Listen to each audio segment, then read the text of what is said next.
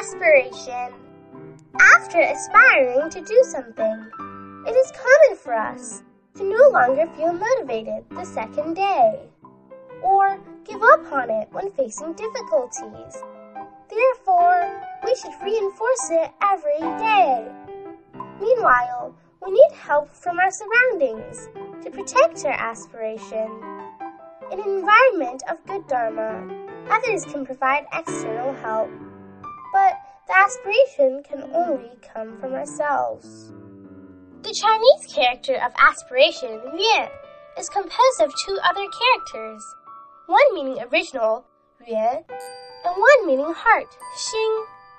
It is easy for people to lose their original heart while being busy to make a living.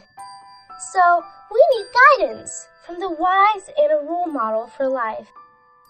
An aspiration is a will. With this will comes power. We should think about the question, what kind of life is meaningful?